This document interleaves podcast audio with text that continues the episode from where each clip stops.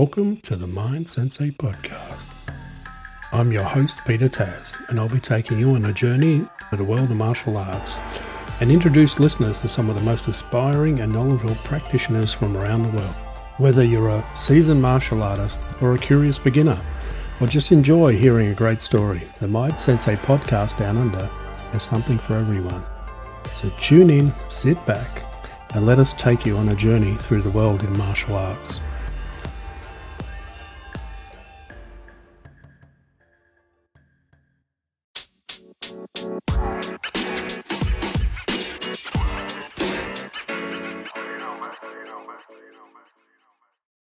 Happy New Year 2024 Mind Sensei community. As we step into a promising canvas of 2024, let us take a moment to cherish the incredible journey that is Season 1 of the Mind Sensei podcast, guided by your host, yours truly, Peter Tas. With just under 2,000 Spotify subscribers, 39 episodes, 20 insightful interviews, and bonus content that expanded our martial arts horizon, it's been a year of immense growth, inspiration, and profound conversations. A heartfelt thank you to our phenomenal guests and esteemed contributors, without whom this journey would not have been possible, to Graham Elliott, Pete Valdez, Huck Planas, Ed Parker Jr., Marty Zaninovich, Muhammad Tabatabai, Rich Hale, A.C. Rainey, Brian Duffy, Frank Soto, Martin Wheeler, Lee Wedlake, David Jimenez, Paul Dye, Sean and Rebecca Knight, Sifu Gary Swan, Doreen Dorenzio, Cecil Peoples, and our memorial podcast for Sagung Stephen Labounty. Your wisdom has enriched our community. If you missed any of these insightful episodes, or our engaging bonus content featuring Chuck Norris Top 100 Facts with Sensei Pete Valdez, and the exploration of time dilation and superconsciousness in martial arts with Mr. James Deary, make sure you go back and check them out. To our loyal listeners, thank you for your continued support. Your enthusiasm fuels the spirit of the Mind Sensei, and we're thrilled to embark on another year with Season 2 in 2024. We kick off the season with a legend, the father of Australian karate, Hanshi Tino Ceberano. Get ready for more inspiration, growth, and captivating conversations on the Mind Sensei podcast. Here's to an extraordinary year ahead.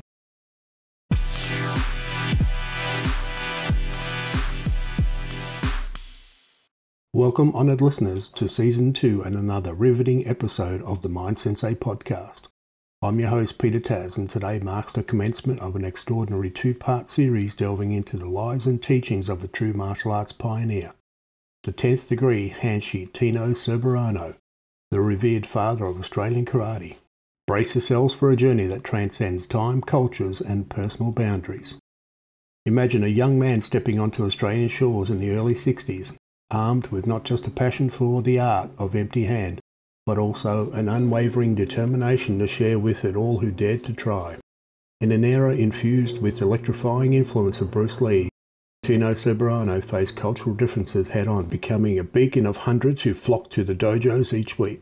As we embark on this two part odyssey spanning over five decades of martial arts mastery, life's challenges, and the breaking of self imposed limits, we uncover the compelling tale of the father of Australian karate, Hanshi Tino Ceberano. This episode is a testament to the transformative powers of martial arts, enriched with a tapestry of experiences ranging from the islands of Hawaii to revered dojos in Japan. In part one, we'll traverse in the early years the challenges faced, the cultural amalgamation that shaped Tino Ceberano into the martial arts luminary we celebrate today.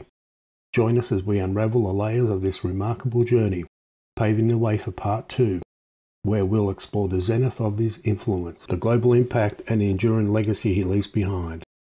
Stay tuned for this narrative that goes beyond the realms of ordinary storytelling the saga of Tino Ceberano, a man whose story unfolds in two parts, each chapter more profound than the last. Get ready to be uplifted and inspired as we commence the unparalleled exploration of martial arts, the one and only Tino Ceberano.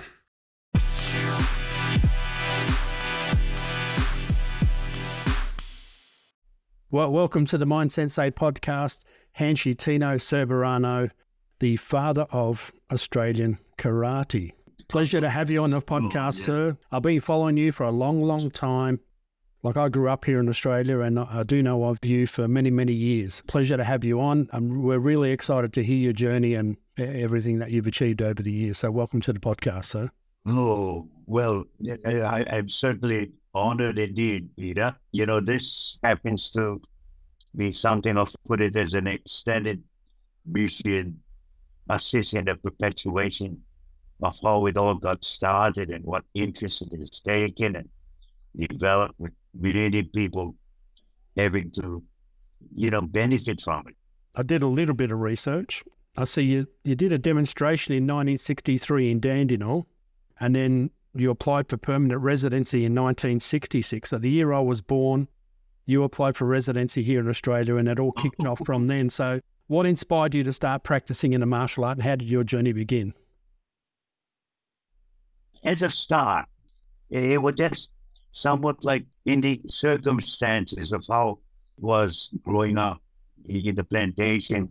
My parents, of course, being being Filipinos, etc. They were the migrants that came over to Hawaii and the development of the sugar and the and the pineapple industry. And of course, this was also not only what from, uh, from the Filipino Asian ethnic groups, but we had the likes of the Japanese, the Okinawans, the Puerto Ricans, the Portuguese, etc. Later on, the Koreans, etc. Chinese, of course, had already been there. It grew up into something that was as we look back upon it, something is what I suppose we, as a mixed culture, and something going on in which necessity at the time, you know, there was like during the time of the war, where I grew up from the time just before Pearl Harbor was born. In that course of time of days of that growing up, caused a sort of sense of security needs and how interesting it is that, you know, our our parents, our uncles, right? They they merged together really, really fantastically, involving the likes of the martial arts that were adopted, our very nature of growing up. So not only did we get into the likes of boxing, the likes of judo, jiu-jitsu, everything that came out of the woodwork from the, the exchange from the old people. And in doing that, we created something of a difference in Hawaii. I left Hawaii at the time I joined the Marines, etc. in 59, something that, of course, I was already involved with the martial arts. It was in 56 that I got really involved with Kempo. Before that, it was my my father, you know, stick fighting, and then got into what was the boxing, etc. But it was in 56 that I got into the Kempo, which was very becoming very popular in Hawaii at the time. Getting into the Marines, it was something that I would have been easily familiarized with what we had to learn. And that was a maturing period for myself as only, only being a teenager. It struck me as having to travel and all that. And this is what took my eye to the first time I ever came to Australia. It was 62, and then following that in 63, there was a purpose of our visits, etc., to Australia. It was, in fact, at that time highlighted first initial visit that the U.S. Navy, the American Marines, etc., came to celebrate the South Pacific campaign during the war, and that was Australia as well. It, it was what we considered a real honor. It was just a big celebration because I was involved with the headquarters of Pacific Fleet that we were security as well in, in view of our first jobs as, as Marines from headquarters. I landed um, in just about every state that we had visited, in 62, and found it, wow, yeah, it was such a uh, new frontier you know, what you would consider the likes of how it was in the wild, wild west. It's quite exciting. You know, at that time, there was the judo. The judo had already penetrated from the likes of what the military personnel and that sort of thing were already involved in. So and jiu-jitsu had already taken place from the early 60s and even going back into the late 50s.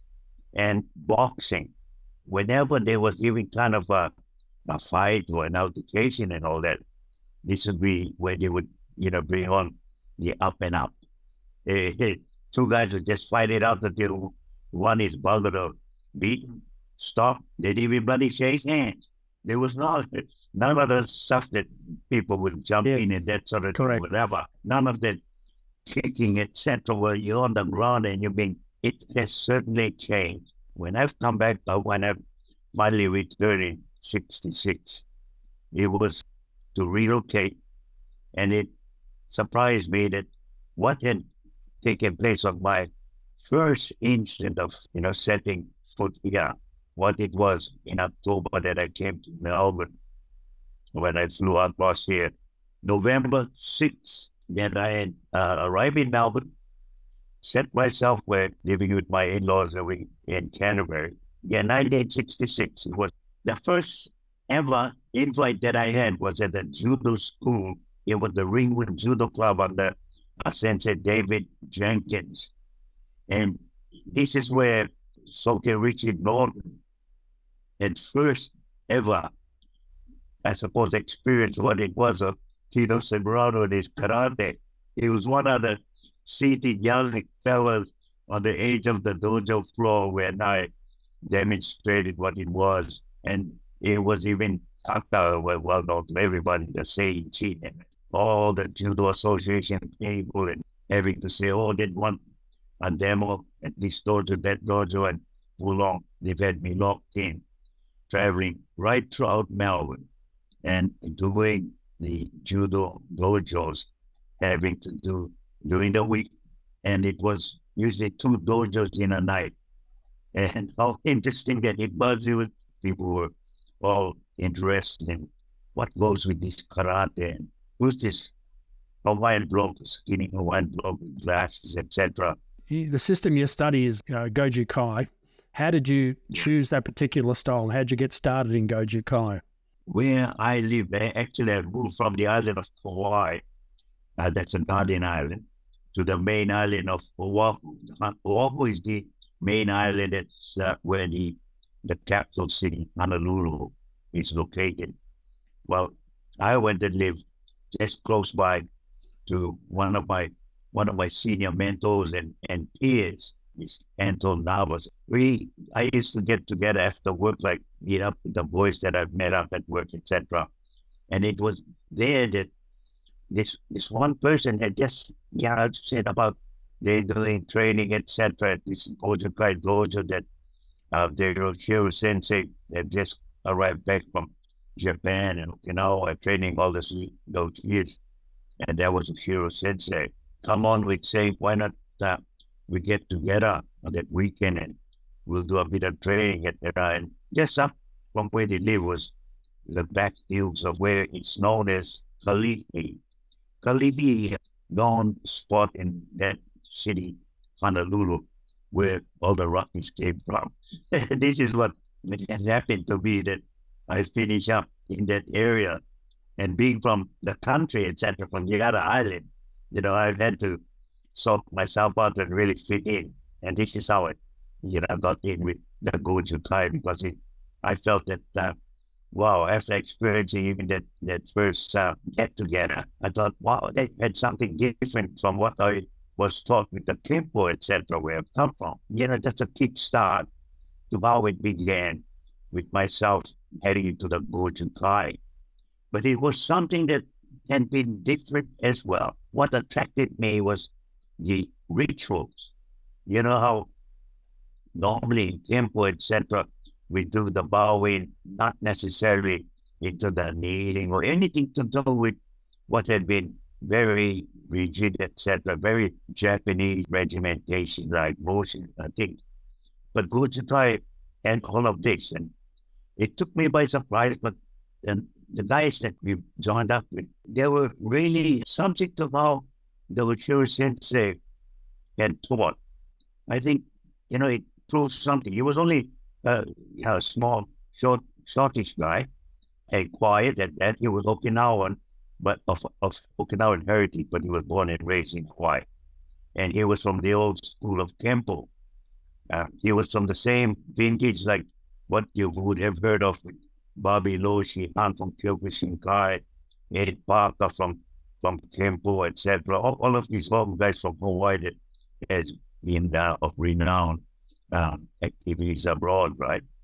I took on the Goju Kai because of that attraction. Who was your sensei, the first sensei that you studied with? Yeah, my first sensei was my Okinawan Kempo. His name was Friend Imperial, returned yeah. soldier from the, the Korean campaign. And he was cousin of my neighbor who he arrives and come and lock himself up there with where we were in our area camp where we lived. He was a good boxer as well, but he did Kempo and he got our kids together. We were one, only eight of us that were neighbors, etc., that always played around, boxed around and, and got around with how, you know, we were as young fellas, etc. And yeah. we got started with Kempo. So this was very Imperial. Was that Hawaiian Kempo? Yeah, yeah. He, he, was Filipino, right? He was Filipino, yeah. born and raised in Hawaii.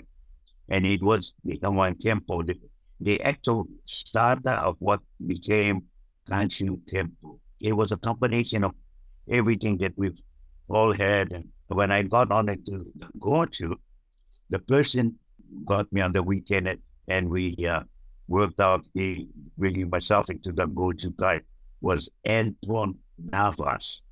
Anton Navas was a very known person, particularly in Honolulu, where he led the biggest biking group in, Honolulu called the Ali's. He was like he was like the top top leader of that really big bike gang, the Ali's.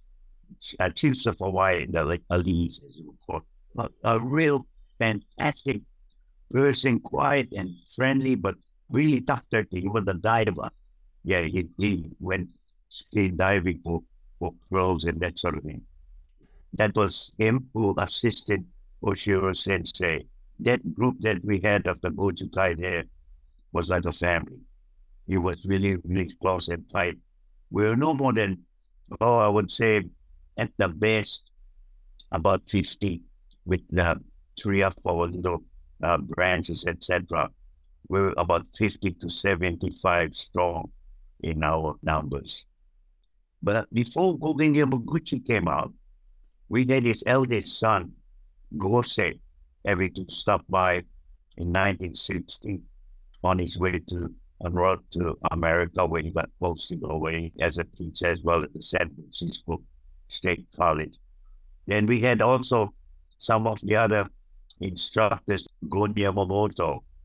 Gon Yamamoto was a well-known person that became like the, the tough Kai fighter of Japan under Yamaguchi.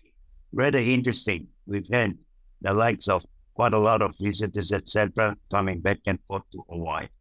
One that I might mention was uh, something uh, like Donn Draeger.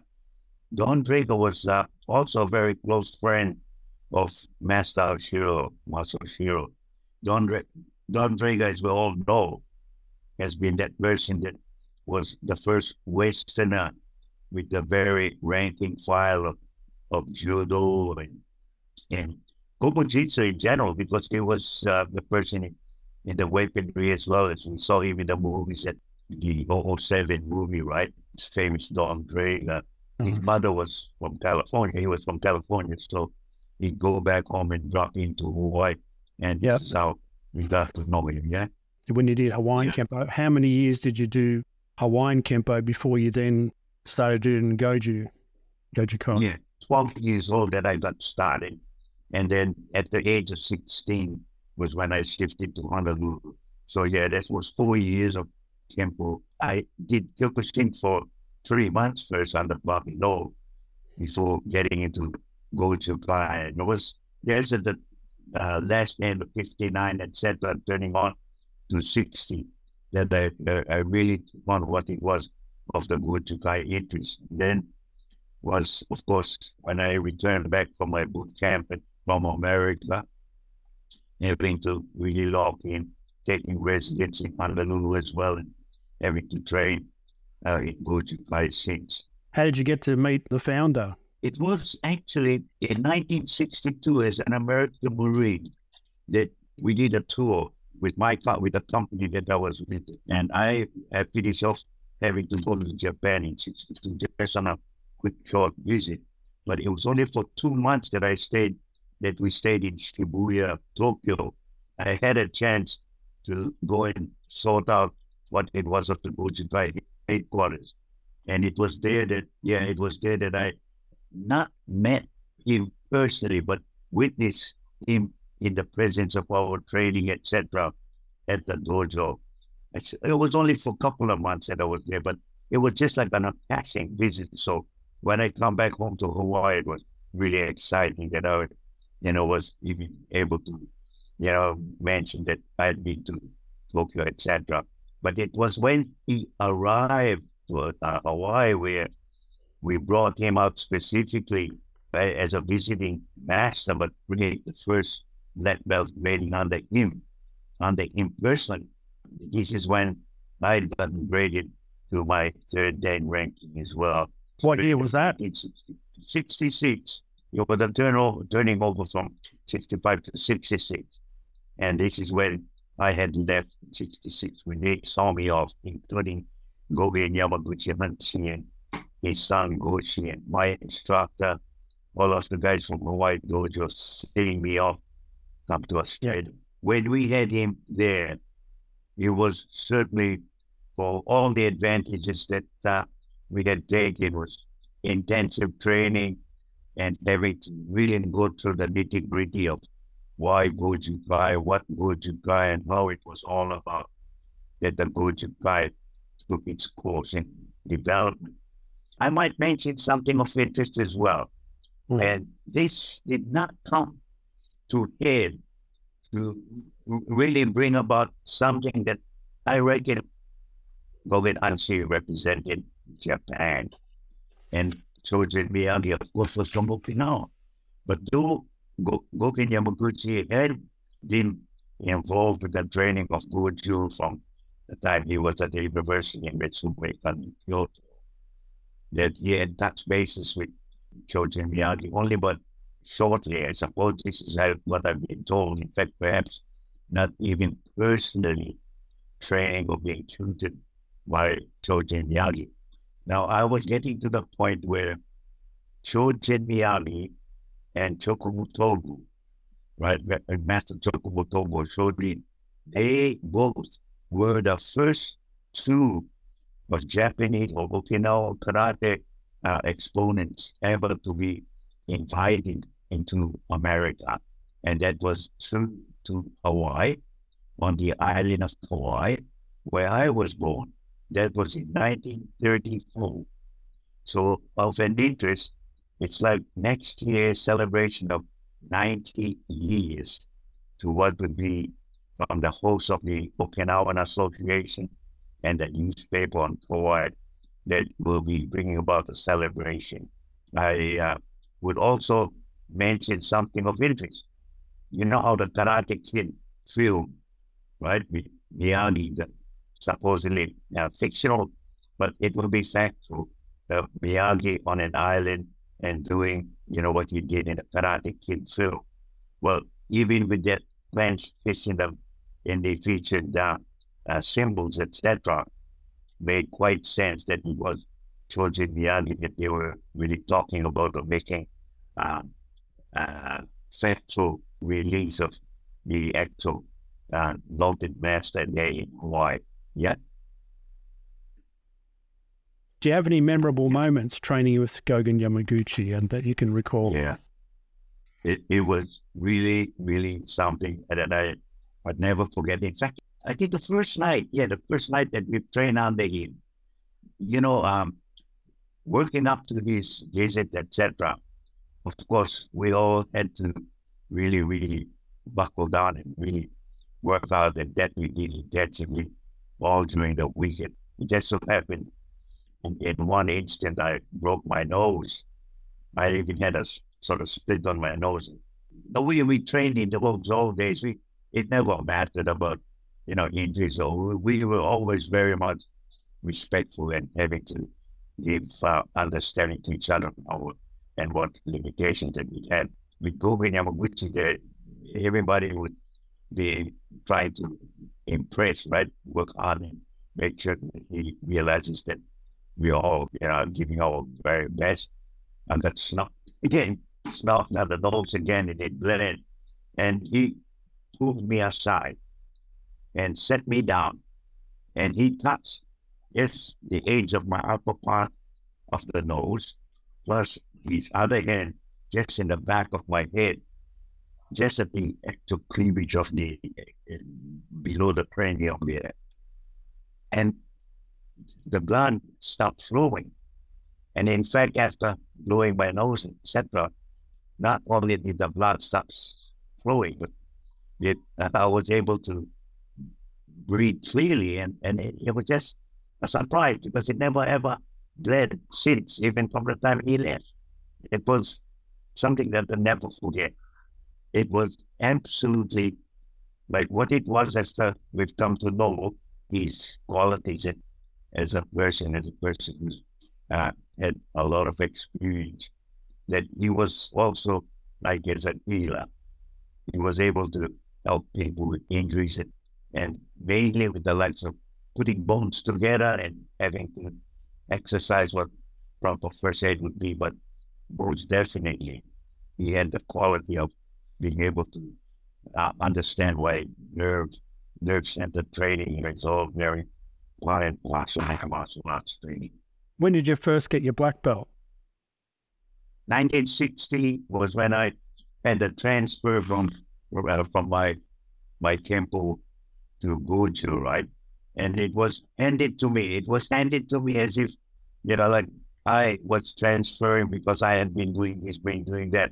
But because my entry to the school and just having to just go flat out into what it was of that go to entry. But it was also in 1961 that I had formally been put into the basis of not only receiving the black belt properly, because I had returned back from my uh, boot camp and establishing the the um, duty of what they call the ITR, that's uh, infantry training with the Marines. So I got stationed in Hawaii, but I came back and I got put on my bases to earn that black belt proper. That was not only for line up, but for also being able to showcase having to um, take one or two training methods, etc., that I was asked to perform in training. That time, even as how I selected the very words that I speak by, and I discussed this really strongly with my instructor then, and even as how you know my ment- uh, my mentor and senior peer that Anton Navas that I mentioned. I use the words. This is what I think that I should really portray and keep. It's not the style, but the man. They agree, and they really, really uh, accepted that of myself, and that I kept since and portray what it is that's very, very much my belief. And then later on, in fact, something from Gogen Yamaguchi himself to reinforce that. I'll mention it later in my talk the Three Spirit Way. Well, I, I, always keep saying that every person is an ambassador for their own art. So it's exactly yes. what you said. It's the practitioner, not the style. Yes. Well, you see the talent from everyone.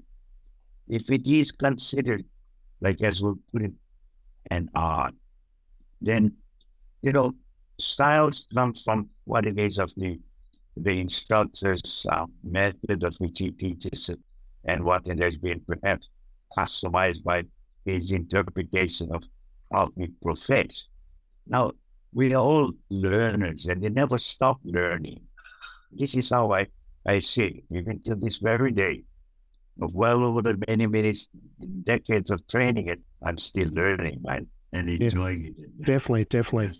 Yeah, I think the more you learn, the less you figure you know, right? yes, yes, yes forever, forever a student. Oh, yeah. Yes, yeah. Yeah. I, I, was talking to one of my other guests, and we were just saying that some of the best lessons we learn are from the white belts, right? yeah. Well, isn't it interesting? Because I mean, every person has got a certain trait, isn't it? I mean, we all go differently from each other in every which way. Yeah, Right. definitely. And, you know, I, I picked up something that I, I, I thought how interesting it is that, you know, as uh, we get older, a lot of people with knee problems, particularly in the knees or in the hip, etc., for the kind of exercises that we had never ever thought that this would come on us, especially getting older. The arthritis, like so, or oh, e- everything to do with what is the breakdown of the body. And crucial times, especially when we get older. So we looked at, you know, things, I have looked at things and I said, why should we have followed like the lights of these short-legged Orientals? And I say short-legged, you take the, the Japanese and even the Okinawans, if you you know, you get down into the kneeling position or in the sitting position, right? You would see that our height of our upper body, the upper torso of our body from hip onto our head, just usually almost the same. But it is when we stand that it us So much to say that, you know, their kicks or they spread in their legs, all that sort of stuff makes quite a difference in how flexible all that dexterity can come with their their biological self, where we Westerners with longer legs have to suffer the consequences of building toes, right? And this is where we suffer. But taking on like what ballet dancers, look at the, uh, Rudolph Nureyev, the greatest ballet dancer, all that muscular stature that he had, you know, how high can he raise his legs, how flexible and all that. It's only with proper training without able Correct, correct. the body that we Correct. that we Yeah. engage. Yeah. Yep. Yeah. So you know, this is now science. Yeah. So, how did you actually meet the founder, like Go Gogen Yamaguchi? How did that come about?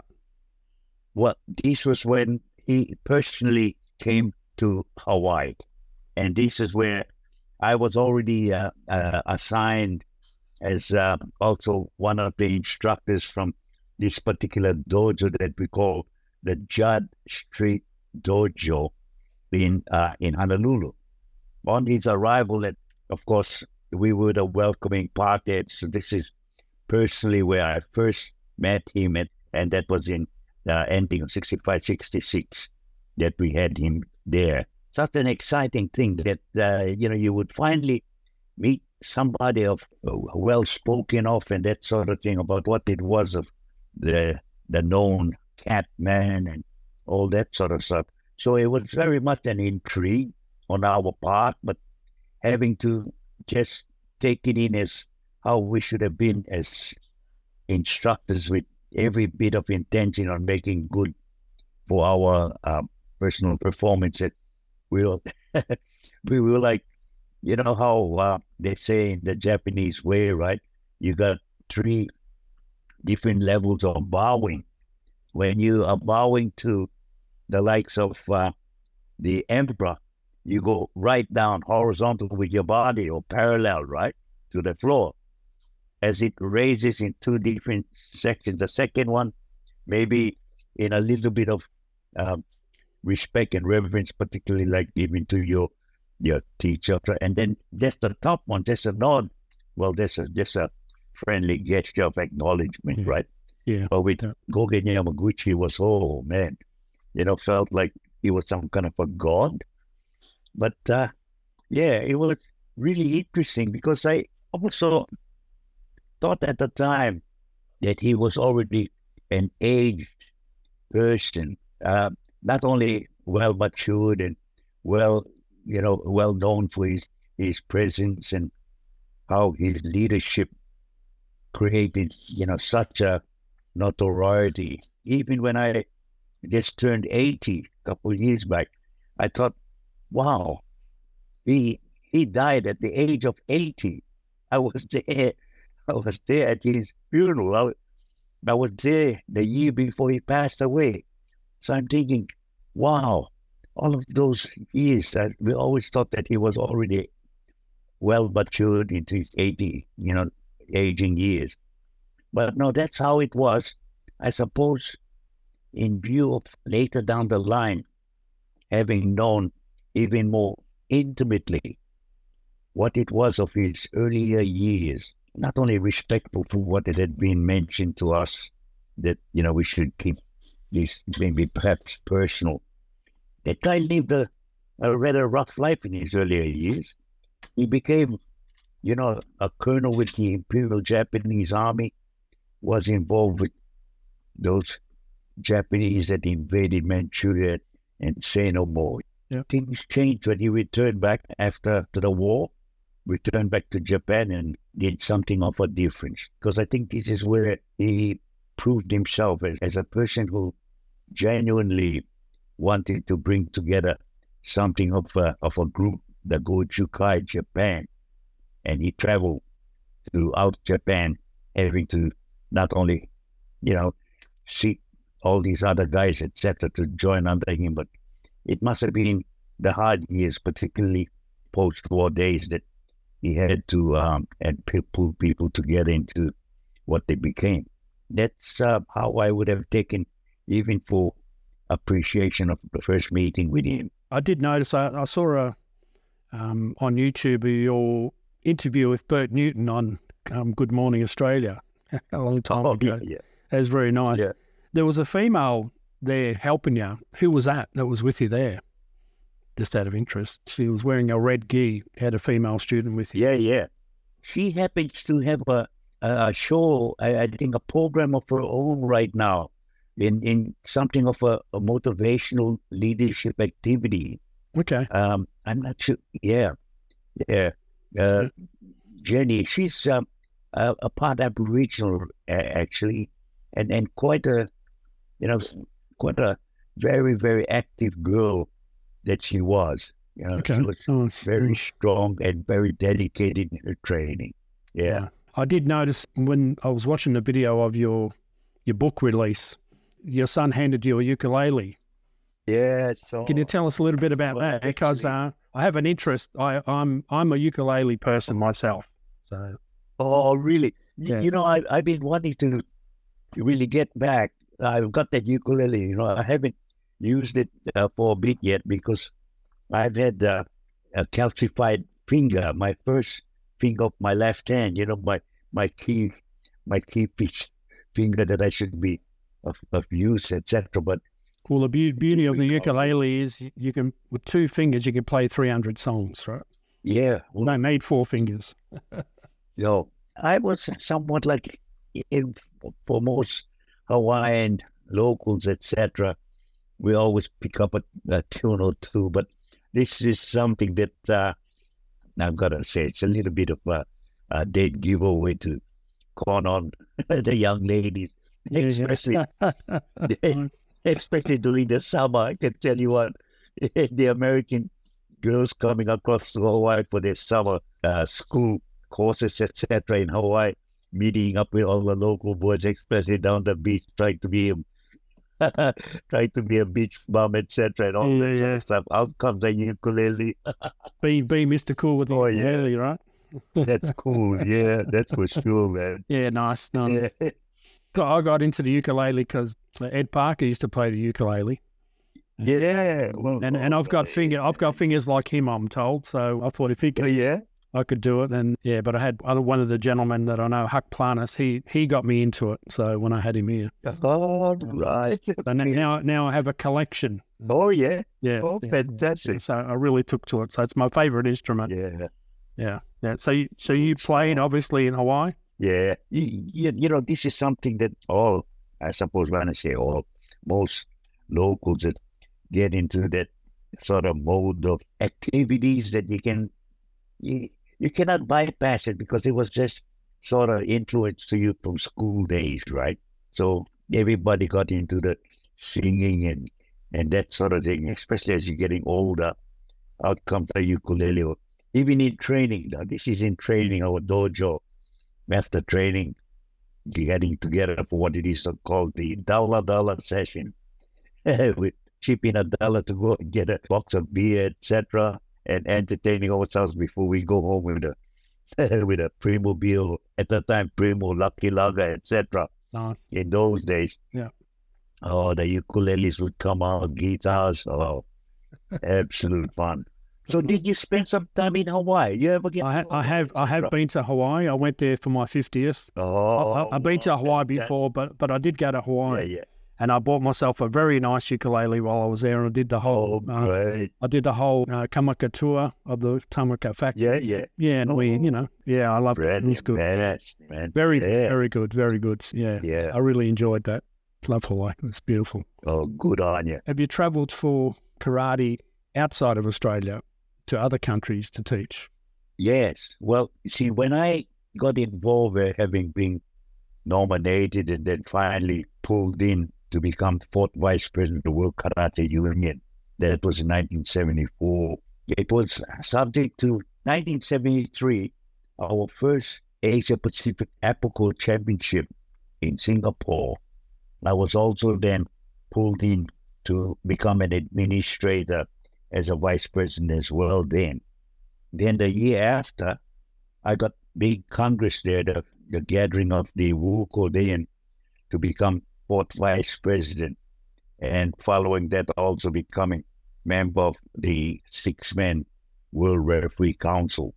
So on that note, that is what took me to the many countries on assignments, etc., to follow up with what we were to um, pro- uh, propagate or even bring about, say, new rules or changing of the, the competition policies, etc., and having to converse with the countries that we were involved with in, 47 of them.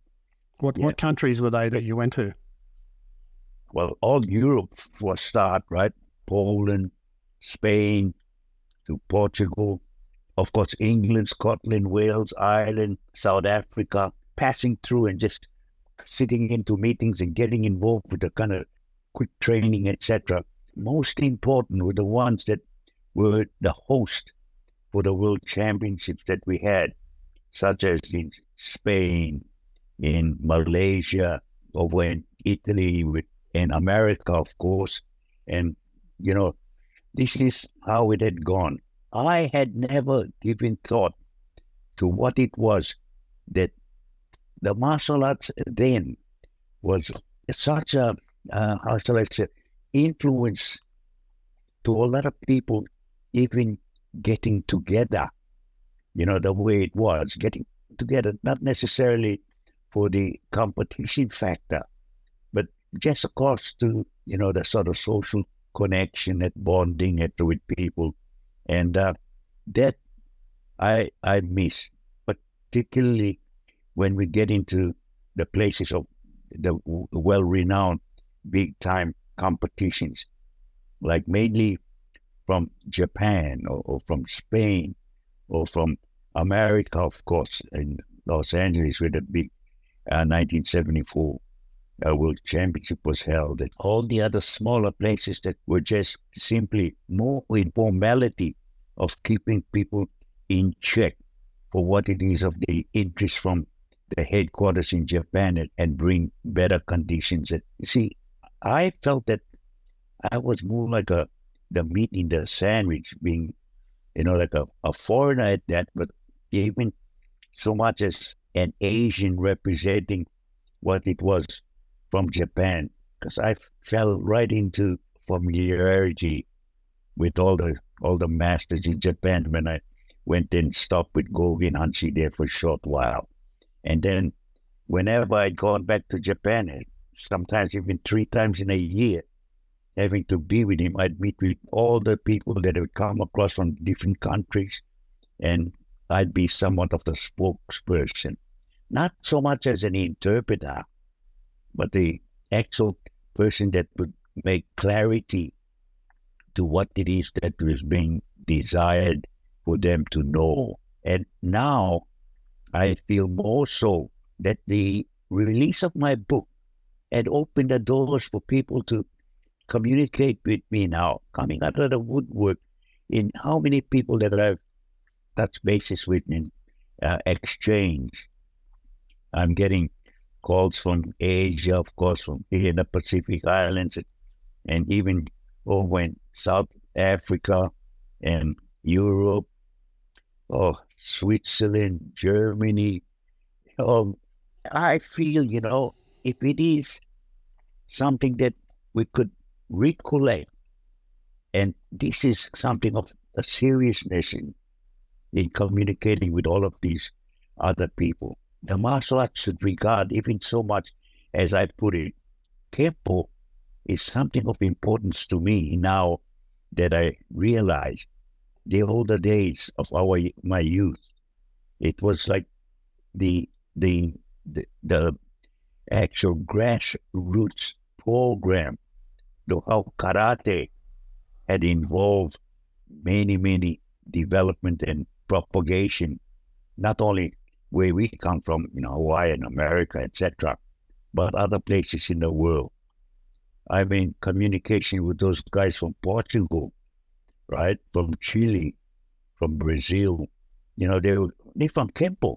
They, they, you, you've heard of the Chan Hun family in, in Portugal. No, no, I haven't. Doing, uh, Chan Hun, Chan the Hun. Chan Hun Ohana.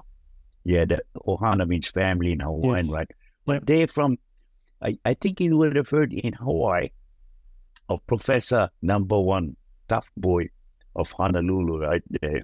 Professor Chow. Um, Professor Chow, yeah. Yeah. That's how the Chow Kun family, he was from the Chow Kun family.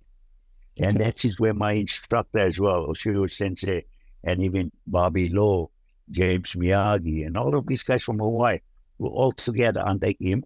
Yeah. Yeah. It was such a big thing. But anyway, As a Kempo guy, I have to ask, did you get to meet Ed Parker? they looked after me when I was in, in California when I came for that World Championship in 1974 there in Long Beach. But Ed, my brother Ed came to pick me up. In fact, over in 1988, you would have seen the photograph that had been on the uh, Facebook that hosted the South Pacific Connection or the Piliana of Hawaii over in Honolulu, where we had Brother Ed, we had Professor Wally Jay, we had even Fred Imperial, my my first instructor. Ah, man, he was something else. Joseph Trochet from from Shotokan. So you did meet Ed Parker, yeah? Yeah, oh yeah. He, in Hawaii. I met him firstly in, in California, of course. Became good friends with Dan Inosanto as well, you see. Yep. This was back in 1960 Yep. when uh, we, yeah, when Dan Inosanto was still with Ed Parker. Yeah. This is such something. A lot of times we go back on the old days. And, oh, yes, yeah, boy. correct. Guru Dan's still around, still teaching. You know, incredible. You know, I, the, the last time I saw him was when he was in Melbourne. I went and joined up with him for a couple and catching up on the old days. And You still teach at the moment? You're still part of, or you're retired, or no, I not, no, I would never retire. But nice, nice. This is something that uh, I feel quite strongly about with regards to training. This is uh, how I put it. It's uh, something of a stimulant. It keeps you going because it's Yeah. considered when we talk about you know the uh, the the mind, the body, and the soul. I say the soul as in the staying power. Yes, All three must be in connection all the time, and this is where our desire to learn, becoming responsible at what we're doing, etc., will take control of our existence. Actually, this is you know again all part and parcel, right? I don't believe that we should even consider the mode of retirement. So I don't have a dojo as I did back in Melbourne, but I do have all the people that are connected up with me as in even associates that I go and on on invites to go and run seminars and those that linked up with me at one time or another in doing our Goju training and still perhaps are former students of mine. I've gone and evaluated and assessed, bring about their grading, if so, what I've done. yeah, nice. But uh, yeah, I was going to mention that in Okinawa, I'm still I'm very much closely related to the the ones from the ones that have graded me from the Okinawa Budo International. That was chaired by Iken Tokashiki from Tomarite, and he was one of the actual uh, chairperson of the Okinawan Goju Rinmei. There's a connection with Meitoku Yagi's dojo and Okama Sensei, the Iha Sensei dojo at Goju. You know, all of those guys that were present for doing my grading of my 710 back in 91. Oh. You know, I I just simply, you know, respect and give every bit of, you know, courtesy and time. We're all getting older, Yes, And- definitely, definitely. you know. Is I remember growing up and seeing you in the in the magazines when I was young. oh god. Uh, yes, yeah. So Yeah. big fan. Well, big I'll fan. be 82 in two months. nice. Yep, it's a blessing, a blessing in disguise Yeah. for what we can just acknowledge. But Yeah. it's something that I keep on pushing through with a lot of people now realizing what I'm on about. We Yes. call it the new era. New era, N E W E R A. Because, like, in a new unit of time that we are in this generation, right, we can see a lot of things that needs happening. And if we put it together in the words for acronym, N E W is never ending work. And E R A, effective response activities. So we get on with it, yeah? Yes. That's how yeah. it is. Yeah. Enjoy. Go with the flow. I have a good friend, Master Tabatabai, and his version of your ERA activities is you get busy. You got to get busy. Oh, yeah. Yeah, yeah. Oh, He's like, yeah, you know, you got to get busy, he says. And I'm like, yep, understand. So, yeah. Yes.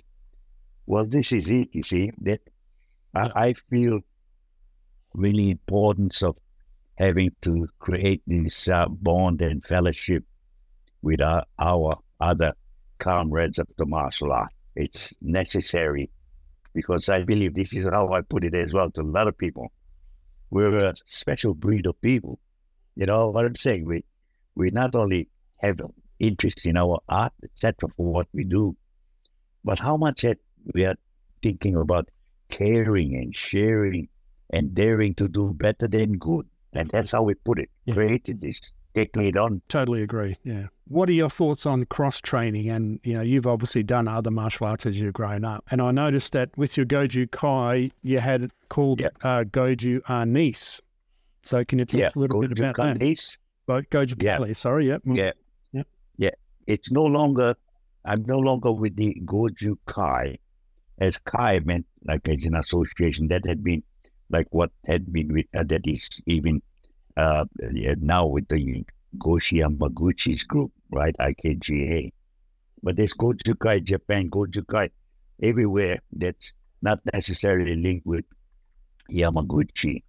Well, a- after Gogen Hanshi had died, and this is where I was coming on with that wording that I was to, to use as the KSD, Ku Shin Do, the free spirit way. And when I had come on into, had a falling out, that would have been the better way of putting it. And indirectly, when they were our meeting of big of the of the big top guns in Japan after Gogen Yamaguchi passed, it was put directly to me by the one that take the Goshi Yamaguchi took over. I no longer would hold any post administratively with the Gojukai Australia, which I was the chief referee. I, I mean, I was the chief, I was Okay. the chief instructor. Yeah. And then I was only to be regarded as chief instructor for the state of Victoria. I was no longer also available to do anything internationally with taking on any kind of official positions that you know this was something of what had never never ever passed so Yeah. i took reference on what i would have said okay i'm off. And that i was. And having done that i reestablished what was the igk international goju karate. Well having done that when I started to explore what it was that is, uh, you know, it happens to be when you even create something into an organization that particularly tried to catch up on the loss of uh, uh, participants, etc., like as in competition. Yeah. It created what had been established and it still exists more so today for politics. It's not what I envisioned or wanted to follow up of what Gogen Yamaguchi had desired in his later years. He mentions that they should be really related to in view of making it like as a family. So he used the word kushindo, the, the free spirit way. That is the reason why I now look at what I brought into effect. The Kali, the word Kali is well known throughout the Malay archipelago. It is something that originated in India from the ideology of that Hindi goddess, Hindi religion. And this meant like as in uh, self-protection. So it covers and complements what it is of self-defense of what martial arts is all about. And yep. we know very well that it had you know, traversing to the even Indians perhaps being where the Buddhist monk, everything that had happened about martial arts traveling right up to, to China, everywhere.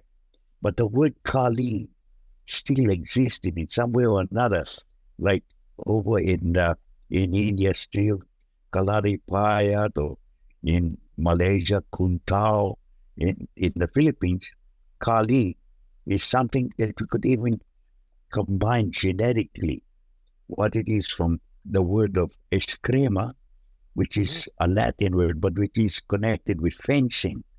And the word arnis is a Spanish word that connects up with what the Spanish had influenced for the use of their armor.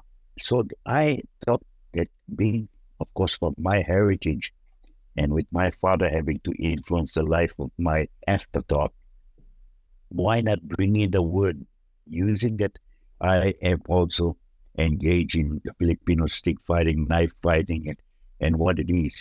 I say I'm going to now name it as Goju Kalis. Kalis being like the overall uh, uh, exercise of the Filipino art. The word Goju is a metaphor. And I use that in a word of uh, the hard and soft, the positive, negative, yeah. the yin and yang, you name it, right? But it is when we come into grips with study, right, of our martial art, from the time we are infants to the time we reach 50, this turning point of reaching 50 is all the time that we've done our hard yard, learning to survive. And this is basically the hard sector of the learning. But what the word in Japanese goju or in Okinawa goju means 50, five zero, then the soft part must be from 60 on. And if we use 60 as a guide word, guideline word to highlight, why not reach till 100? And that happens to be now like a, a balance to bring and fold the Goju as how it should be understood. Now we know biologically, etc., mentally, intellectually, etc., whatever, that at a later age, as we're preparing, particularly in, in the use of 60, the softer sector of our lives, it's passive. It's a little bit more of that uh, having to look at uh, things that we can handle for our bodies as we're getting older. That doesn't mean that it's weakened or anything like that, but we're handling in a new unit of time. And this carries on. So that is the soft. That is what we say. Let's take on something that works. Let's take on why the empty hand, as in like how they use it in, in boxing and wrestling and grappling and in the use of the actual weaponry, etc. is all compiled and coincide with that learning facility. So that's how I put together what it is of the wording Goju Kalis.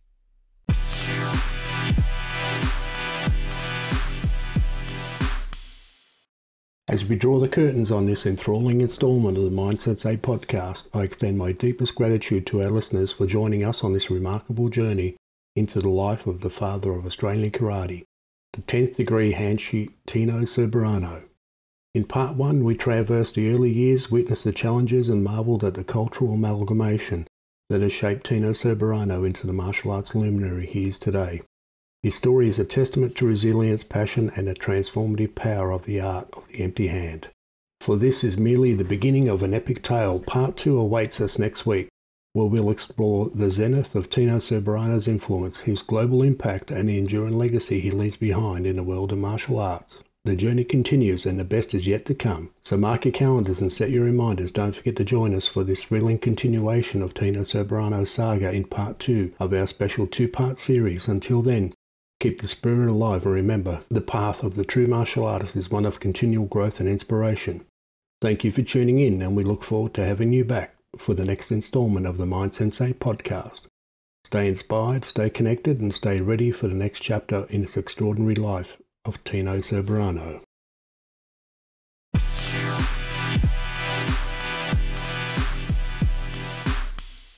I'm your host Peter Tas and you've tuned in to the Mind Sensei podcast from Down Under. We want to take a moment to thank all our listeners for tuning in to the Mind Sensei podcast. We appreciate your support and hope our show has been both informative and entertaining for you. If you haven't already done so, we would like to invite you to subscribe to our podcast so you never miss an episode.